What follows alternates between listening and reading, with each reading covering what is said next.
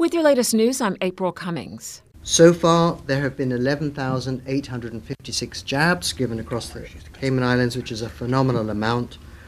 Of those, there are 3,939, which are people who've had their second doses. Chief Medical Officer Dr. John Lee at today's government press briefing. He says to expect the number of vaccinations to drop by 50% as people get their second dose of the vaccine. It's really encouraging to hear that 65% of our over 70s have received the first injections and 55% of our over 60s. So those are very encouraging figures. And 12.2% of our population overall has received at least one dose of the Pfizer-BioNTech vaccine. Dr. Lee also talked about inbound positives, noting that in the last 1,500 test results, there were 420 inbound travelers, 10 tested positive on the inbound test, and 6 of the 10 were relatively weak. A third consignment of the Pfizer-BioNTech COVID-19 vaccines is headed our way next week.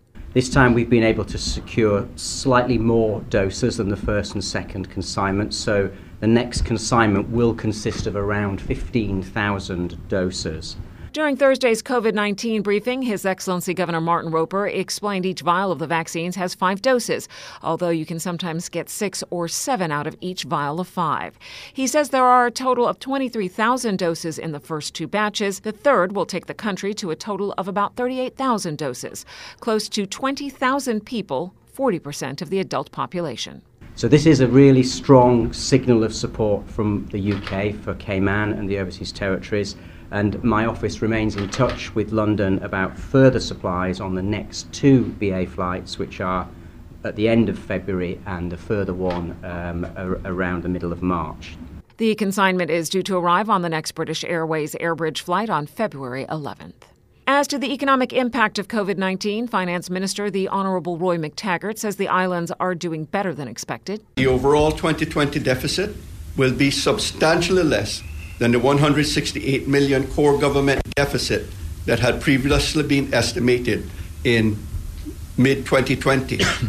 Preliminary results indicate that central government itself is expected to close the 2020 financial year with an operating deficit of some $50.1 million. Minister McTaggart says adding in non-core government entities, we might see that number increase to $75 million. I hasten to remind you, these are preliminary numbers. Again, against the backdrop of an earlier estimated $168 million deficit, then a $50 to $75 million deficit leaves us in a far better position than we were before. The finance minister also says the country has been helped because government had $449 million in the bank at the end of 2020. And it is this buffer that has given us the space to keep health and safety at the forefront of our decision-making rather than money. Minister McTaggart says Cayman still has access to the $400 million line of credit if needed. He also attributes the bulk of improved government revenues to stamp duty on land transfers. The finance minister today also announced an increase in the tourism stipend to displaced workers from $1,000 a month to $1,500 per month. The increase will come into effect in February and continue through June 2021. Also for displaced workers, a new round of aid to help with health insurance premiums. Radio Cayman's Shanda Gallego has more from Health Minister the Honourable Dwayne Seymour. As you know, following the onset of the COVID-19 disease, in March last year, the government undertook various measures to minimize the threat of the virus in the Cayman Islands. Those included closing our borders, which had a direct impact in terms of economic activity throughout the islands, but specifically in tourism and hospitality industry.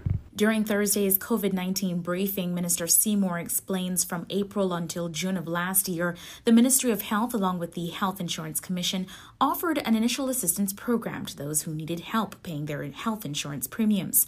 During that period, Mr. Seymour says some 1,250 people got the assistance at a cost of nearly $400,000. For some time now, we have been considering how best to continue with health insurance assistance. And I'm pleased to confirm that the Ministry and the Health Insurance Commission, together with the approved insurance companies, have agreed to this new program focused on assisting those in the tourism and hospitality industries who have suffered job loss and severely reduced income from their businesses. For those receiving the benefits from the tourism stipend, those seeking health insurance premium assistance will need to apply. Application should be made through the Health Insurance Commission. Persons may contact the Health Insurance Commission via email at hic@gov.ky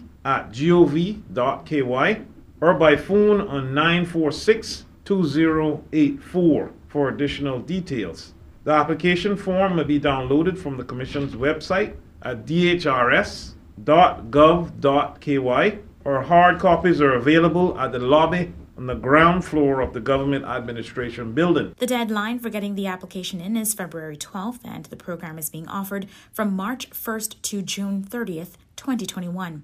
The Health Minister confirms the Health Insurance Commission have consulted with the 8 approved insurers who have pledged their support to the Premium Assistance Program, and Cabinet has given its consent. Minister Seymour says the health and well-being of all remain the highest priority. This program will once again assist those employees in the tourism and hospitality industries by helping them maintain their insurance coverage. I am pleased once again to see the Ministry of Health through the Health Insurance Commission deliver on my vision of providing assistance to the members of our community with payments of their health insurance premium during the months of March, April, May, and June. Shanda Gallego, Radio Cayman News. We are also expecting some changes to border control rules. Radio Cayman's Felicia Rankin-Solans has more. Honorable Premier Alden McLaughlin says once the vaccination quota is met, quarantine for inter-island travelers will ease.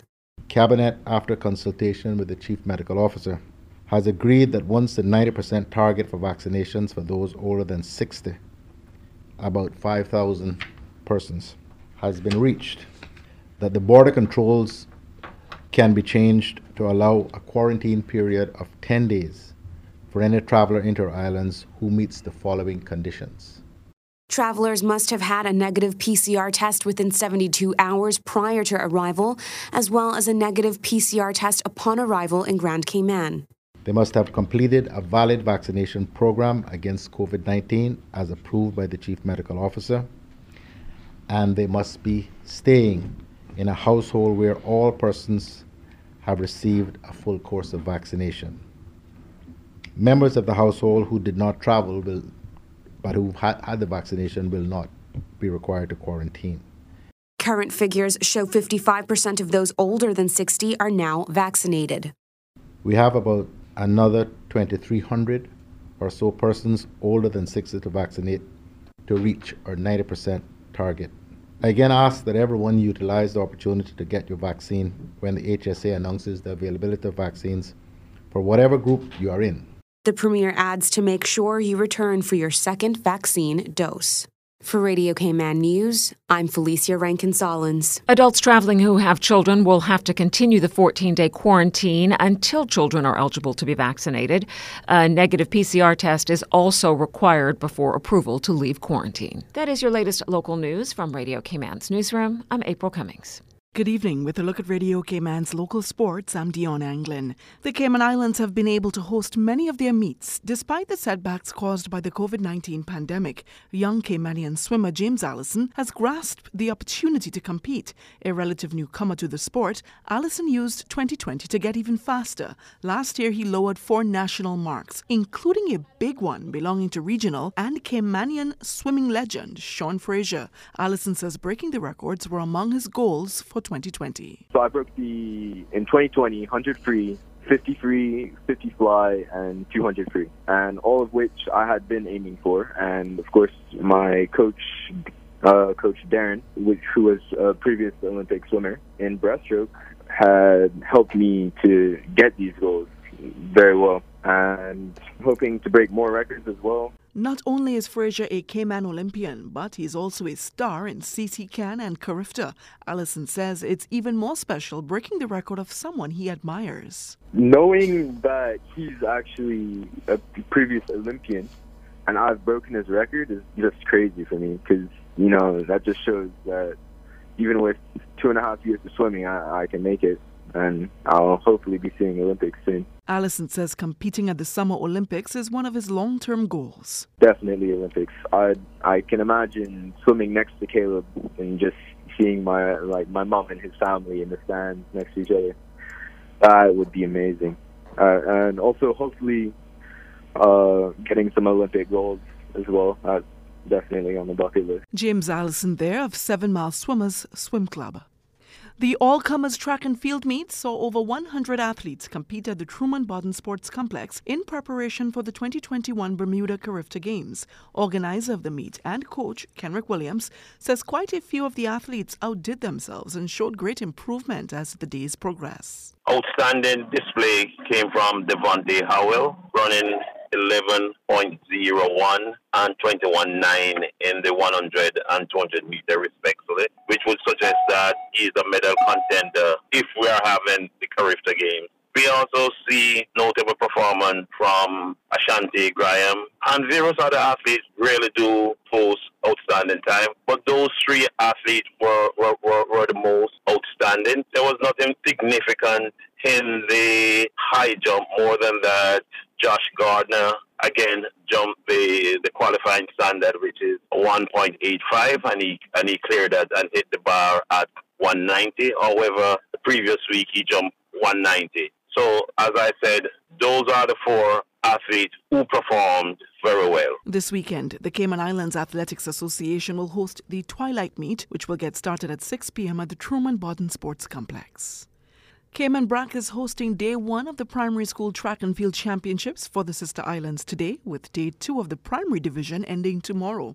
The sports coordinator for Sister Island Sports said next week Friday, February 12th, Cayman BRAC will also be hosting the Lemanska Track and Field Meet at the sports complex. Harold Mitchum-Sanford says the schools are divided into clubs. How the schools work in the BRAC is we have just the two primary schools, which is Weston Primary and Creek and Spot Bay Primary. But rather than competing school for school, several years ago, we do clubs. So what you would find is that there's three clubs within the primary school or houses, and students from both schools are in each of those clubs. So you will find that another athlete from Weston, if you're going to Spot, is still in your club. So there's three clubs competing for the championship in the primary, and the same for high school. In the high school, it goes with three clubs. The sports coordinator for Sister Island Sports, Mitchum-Sanford.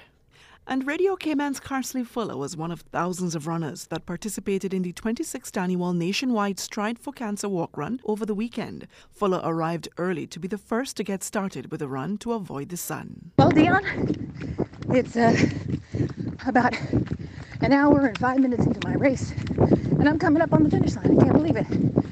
I guess I am a lot faster this year than the last 5 years I've done it, which goes to show that when you actually train for something, you can see progress. Sport tip from Carsley Fuller right there. It was a great day though. The weather was perfect. There was a bit of a breeze, and it made me work for my good time today, but that's all right. That means I get to have two muffins when I get to the end. After running at a time of 70 minutes in Northside, Fuller caught up with a few other participants. Why did you want to come out and get involved? Oh, we do it every year. Yeah? Yeah. Why? Why? What's important? Why dry this early?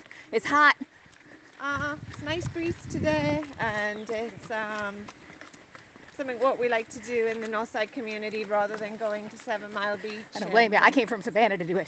So, here, let me come over here. Same reasons? Any other reason? Same reason. We partners for how many years now? Boy, a long time now. We do every year. Yeah? And we enjoy. Yeah. Is there a reason? Well, like this charity, there's a lot of fun runs you could get behind. Why the Cancer Society one?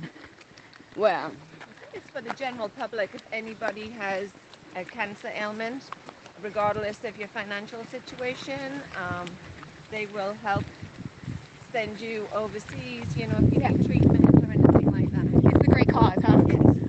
Awesome. Thanks so much. 2,300 people took part in the Big Stride at the public beach. 65 people competed at the Mini Stride in Northside, and 25 people participated in the Little Stride in Little Cayman. The BRAC Stride will be held as one of a series of 23 events in the spring. That'll do it for Radio Cayman's local sports for this evening. I'm Dion Anglin.